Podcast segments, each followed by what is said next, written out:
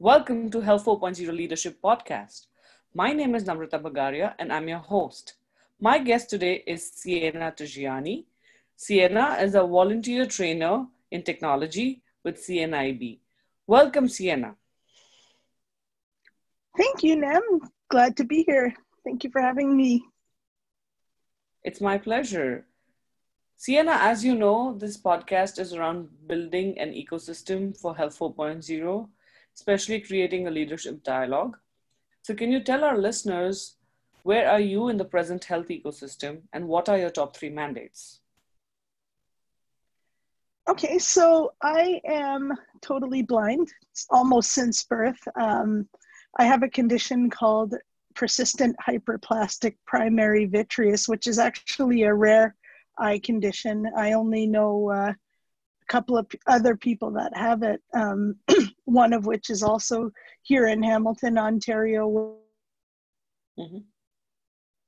It's basically a condition where uh, the way it was explained to me in layman's terms was that the vitreous uh, basically thickens up over time to the point where no light is able to penetrate through. And um, it's actually a condition that starts in vitro so when I was very, very little, I had some light perception, shadow perception, and was able to, uh, my mom was telling me, was able to follow her finger um, and stuff like that. But um, there were a lot of operations that were done. I had quite a few. Um, and because of a lot of scar tissue and complications with the surgery, um, they weren't able to restore what little sight I had. So um, that's that. And also, I am a user of different assistive technology to help me uh, with everyday independent living and uh, productivity as well, and, and personal entertainment purposes as well. So I use um, Windows, Mac, and uh, iOS and Android, all with their built-in screen reading software. And um, I remember when I started using the computer, there was only a limited amount of assistive software available, and it was not built right into the system. So it's it's great to see how um, technology has improved over time. And I'm also a user of the Apple Watch as well as um, the voice activated assistants, Google Home, as well as Amazon Alexa. I have an Amazon Echo here as well. So I use a wide variety of technology. Um, as I said, not only for personal use, but also for productivity and independent living as well. Mm-hmm. And I'm also a as you mentioned before, Nam, I'm also a volunteer tech trainer at CNIB. So, what I do is I do a lot of one on one technology training um, for those who want to learn how to use Windows and the Mac with uh, the built in narrator and voiceover screen readers, as well as people who are just getting started with the Android system and iOS as well, iPhone and iPad, um, with their built in voiceover and uh, talkback screen readers. And um, there's a program actually at CNIB called Phone It Forward. And basically, what Phone It Forward is, is a program wherein uh, people who aren't able to afford a smartphone um, can receive a smartphone, a used uh, Android or iOS uh, iPhone.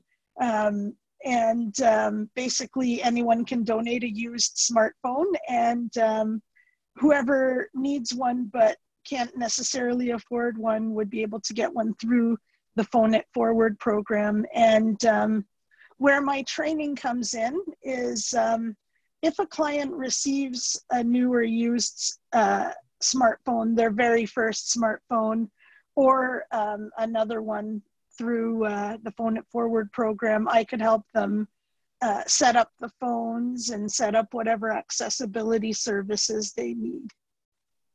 Wow. This is wonderful. And thank you for sharing about this phone forward. I'll keep in mind because I work in a technology lab and a lot of phones that we have. At the same time, I personally may also have something which I might consider. So that's a great, uh, thank you for sharing this. So Sienna, this has been a long journey. This has been a long journey for you. And in this journey, if I would ask you, what were your top three takeaways and how are you planning to proceed further with those takeaways? Like, what have been your learnings so far? So, I've learned uh, quite a few things along the way. Um, the first one is that even with our different abilities, whether it's um, you know visual impairments or um, hearing impairments or, or what have you, um, no matter what the case may be, we are capable of doing anything we put our mind to. And um, I remember back when I was a teenager, I would say, well, you know, I don't know how much I can do. And I've learned throughout the years that there's there's so much that I can do. And um, you know, with a lot of practice and perseverance, we're able to achieve anything we can put our mind to. I strongly believe that. And the second thing is that we are not alone in our situation. Um, I've spoken to a whole bunch of people who have been going through vision loss, and um, their concern is, you know, I've been doing things a certain way before and now i can't do the things that i used to do and mm-hmm. um, just encouraging them that uh, as i mentioned in my previous uh, in, in my previous point that you know you are able to do most of the same things of course not drive a car or, or fly a plane but um, you know get around independently uh, independent living skills um, you can do all of the same things, but maybe not necessarily in the same way that you used to. And, you know, the important thing that um, I learned and I like to share with others is that we're not alone and it's it's a journey it's a learning process and um, i think it's important to be able to um, you know, reach out when you're going through vision loss, reach out to other people who may have similar experiences to yours. And of course, everybody's journey, um, the way we all go through our journey is not necessarily the same from one person to the next. But um, mm-hmm. we can all get through it together, and we're not alone in our journey. And uh, one, one more so thing. Um, mm-hmm. yeah, no, one, one, one more thing, Go if ahead. I may, is that uh, to, to reiterate, we, we are able to do everything we can put our mind to. And it's important even um, for things like employment for um, people who are not going through the same challenges as someone who is differently abled. Um, for people to understand, to be aware that um, people with different abilities are able to live fulfilling lives and and uh, have employment opportunities, the same employment opportunities, and hobbies and different be able to do the same most of the same activities as everyone else. And it's important even as far as employment that uh, employers are able to um, give us a chance as well. Mm-hmm, mm-hmm. i think uh, what you said is very i don't know true and very inevitable for most of us who are going to age at some point and uh, as we age we're going to have a difference in the abilities we have now and then what we have. I have a friend of mine, he's a retired professor and he's losing his vision now. And for mm-hmm. him, it's mm-hmm. very challenging uh, using technologies the way he used to. And he has to relearn how to use on the assistive technology mode. And he is having motivation issues to switch from a regular use that he's used to to um, assistive mode and so for mm-hmm. me in fact the common. episode yeah the episode before you is anona's and she's talked about that everybody if we design for everybody you know then everybody when they're able or not when people move towards aging they will benefit from that because now you've automatically have a system where everybody can benefit from the technology that that were designed. And the ability bias is a big Absolutely. bias in designing and using of technology. Yes. Wonderful. Mm-hmm. so sienna according to you what should be or what is some considerations while thinking for health 4.0 vision? What according to you should be the vision of this?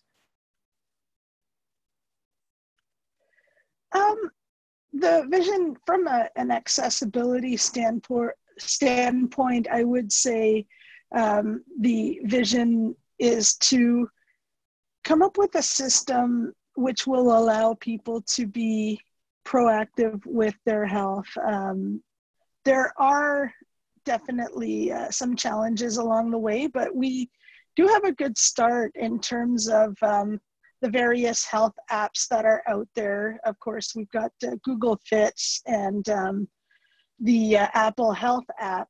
And um, definitely apps to help improve one's uh, personal well being as well as physical and mental health. Um, I think what needs to happen is we need to be able to um, put them all together in a system that is easy for everyone to use, whether it's someone with a visual impairment, someone with dexterity impairments, uh, whatever the case may be, even something that's easier for seniors to learn. And um, I think one of the challenges that is associated with that are some people when whether they've lost their sight um, from my experience i've heard that people some people whether they've lost their sight or whether they've um, had sight loss since birth or childhood, um, a lot of them are hesitant to learn new technology. Um, they're hesitant to uh, try new technology. The, the fear being, what if I make a mistake or what if I press a wrong button or whatnot? So, um, putting all of those different systems together in a way that's simple and can be accessed by everyone um, through voice activation and um, through closed captioning for the hearing impaired, for example, just incorporating all of those into this system, whether it's an app or um, even a wearable. And uh, like I said, there's some good starts. Um, definitely with apps um, to improve mental well-being. Uh, there's a couple of them that I've used. For example, there's an app called Muse, M-U-S-E, which um, you can wear this headband and it basically um, analyzes the brain waves while you're meditating, like whether you're relaxed or whether there's um, stress going on and it helps you to uh, breathe better. And also um, the apple watch which has on it an app called breathe and how that works is through haptic feedback. So what it does is you set the duration that you want to uh, that you want to meditate and it'll provide haptic feedback to let you know when to inhale and then between vibrations it will um, pause so you can exhale and um, all of these technologies are great Um, but another challenge that I've noticed is that not all of them are affordable.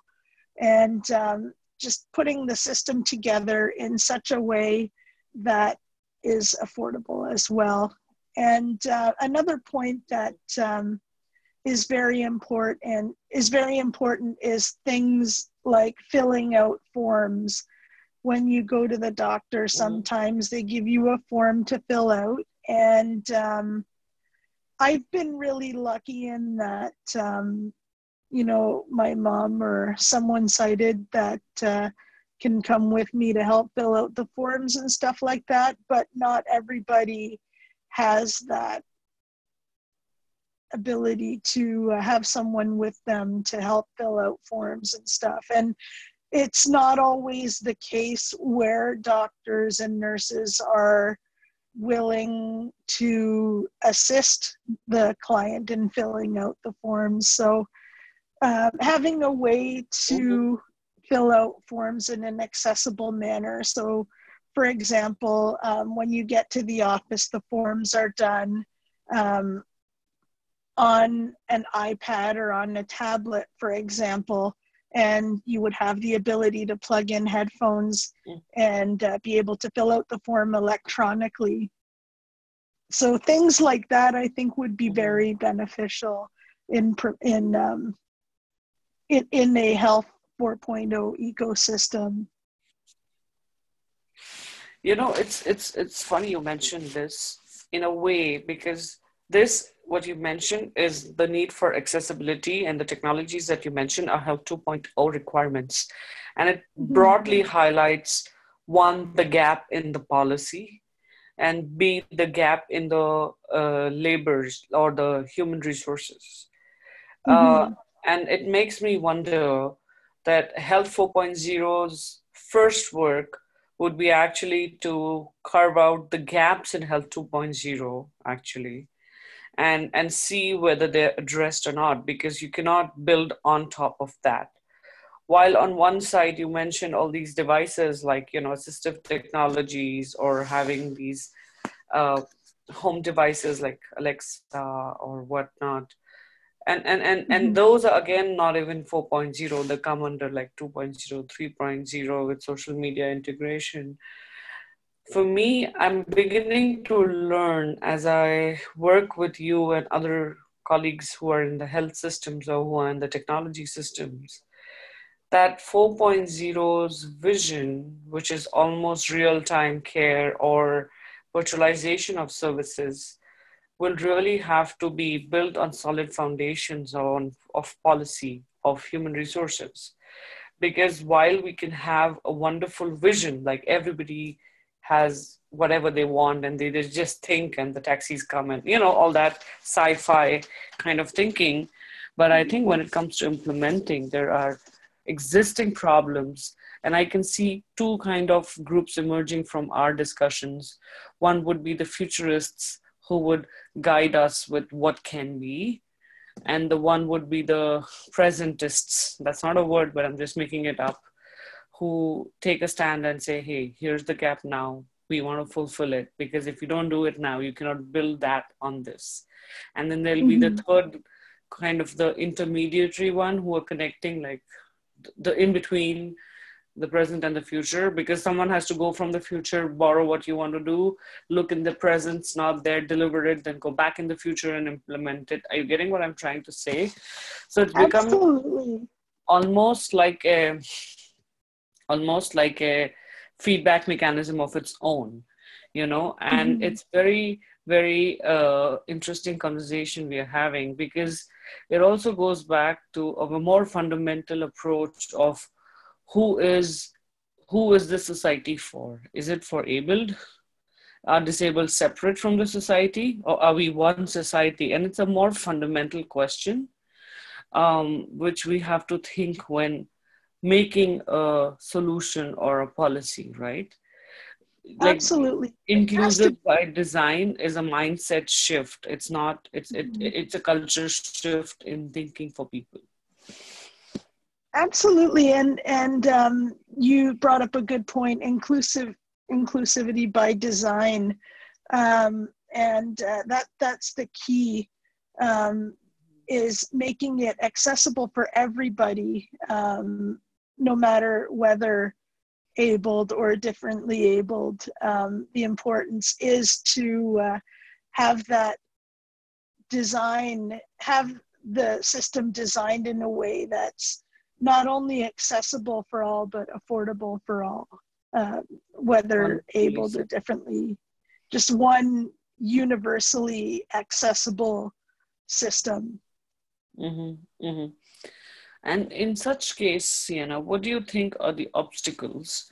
And what do you think are the motivators to make something accessible for all? Like in your experience what are the three if you have obstacles and three motivators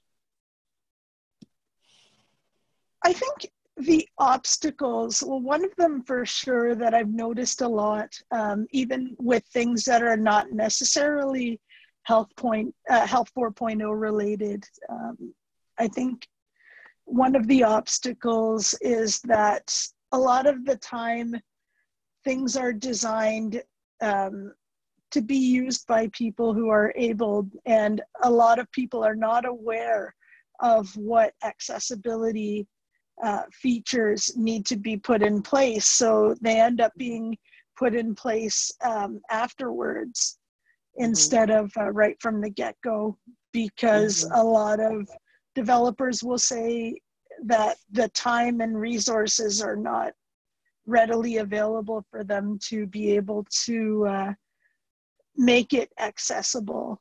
Um, so there's there's definitely that, and um, there's society's willingness to to uh, accom- accommodate people who are differently abled.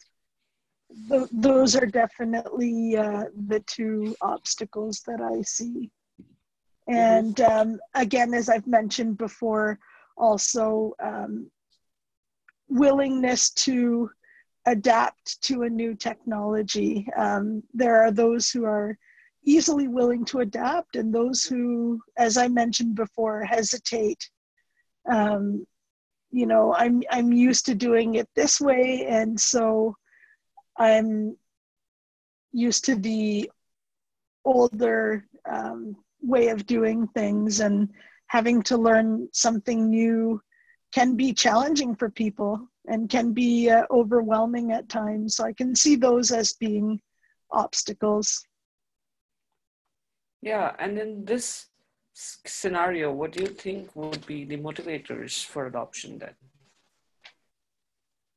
I think the uh, motivators is um, just being able to be more proactive and um, to be more independent as well. Um, mm-hmm. I think those are the, the main motivators. Um, independence is definitely um, definitely key to be able to uh, look after your health and get the support that you need. And just having that independence having that it, it gives you a sense of freedom. Mm-hmm, mm-hmm. i think it's and, and also to, no no just uh, just one more thing just to be able to um, do things again no matter what uh, accessibility needs you have and to be able to uh, look after your health care in a way that works best for you is, is definitely very uh, very rewarding. Yeah yeah because I think as you talk about this, a couple of things that come in my mind. Uh, first, there's a cultural component to it. Independent living is very mm-hmm. strongly Western values. So at least in Western society, that's easy, easy to understand. Like, but when it comes from, I come from the East, I come from India, where you have mm-hmm. uh, families, or now you have a broken family system where people live somewhere and their family members are somewhere else and uh, traditionally we've had like you know three generations living in the same household and now we see different generations living elsewhere so for example i have mm-hmm. my family in india and I would definitely want my parents who are getting older uh, to be able to live independently. And for me, um, I'm only be only going to be able to visit them, you know. And in given the phase of Corona, I'm not even going to be able to visit them for a long time now. So, mm-hmm, mm-hmm. uh, absolutely. So, so apart from designing, there's also a huge amount of education that has to be invested in because India, China, and other such countries are rapidly aging.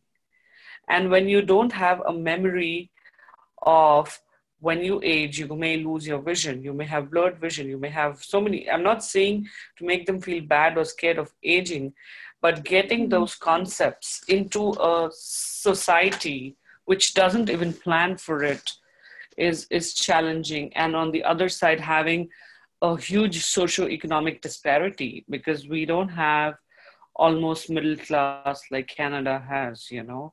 And what about mm-hmm. those Absolutely. people who don't have anywhere to go or eat or live so that's one point i mean mm-hmm. and these are huge problems of course like technology won't be solving them that parallels technology can enable solutions but technology itself is not the solution for a lot of societal issues. So that's the first thing. Absolutely. And, i think bring a, a, up a good point. Um, education is key and um, being yeah. able to accept um, that as as you age you may experience um, different challenges and not necessarily in terms of aging but um, in the case of vision loss anyone can experience vision loss at any age whether childhood mm-hmm. or as an as an adult and i think the important thing and um, it's definitely easier said than done of course but